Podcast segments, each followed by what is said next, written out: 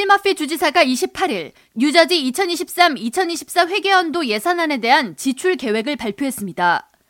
내년도 예산안은 올해 489억 달러보다 약 5%가 증가한 531억 달러로 주지사는 공립학교에 대한 지원과 재산세 환급과 세입자 지원 사업인 앵커 프로그램, 뉴저지 트랜짓 요금 동결, 공무원 연금 계획 등에 대한 정책을 소개했으며 팬데믹에 이어 인플레이션으로 고통받는 서민들의 경제적 안정을 위한 정책이 이어질 것이라고 설명했습니다. 뉴저지의 내년도 예산안에서 특히 강화된 부분은 공교육 지원으로 지난해보다 2억 5천만 달러의 예산이 더 배정돼 총 70억 달러의 예산이 공립학교에 배정됩니다.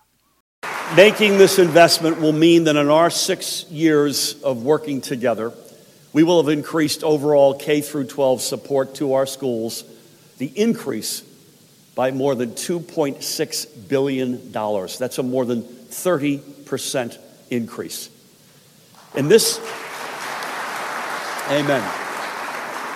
This support is also critical not just for keeping our public schools the envy of the nation, and they are, and by the way, for lifting up others, but it will also help districts and educators to continue to turn around the learning loss we know occurred when the pandemic forced our students to move to remote learning. 뉴저지주는 교육 예산에 공립대학교 학비 지원 프로그램을 늘려 저소득층 자녀 65%가 등록금 혜택을 받을 수 있도록 하겠다는 계획입니다. 서민들을 위한 또 다른 정책으로 머피 주지사는 뉴저지 트랜짓 요금을 동결하기 위해 1억 1천만 달러를 배정한다고 밝히며 아울러 대규모 재산세 환급 그리고 세입자 지원 사업인 앵커 프로그램을 내년에도 이어감으로써 주민들의 경제적 고충이 경감되도록 할 계획이라고 덧붙였습니다.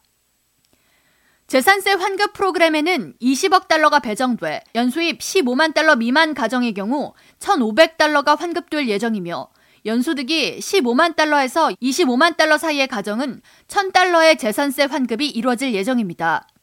세입자를 위한 지원 역시 올해에 이어 내년에도 시행돼 연수입 15만 달러 이하의 가정에 450달러의 수표가 지원됩니다.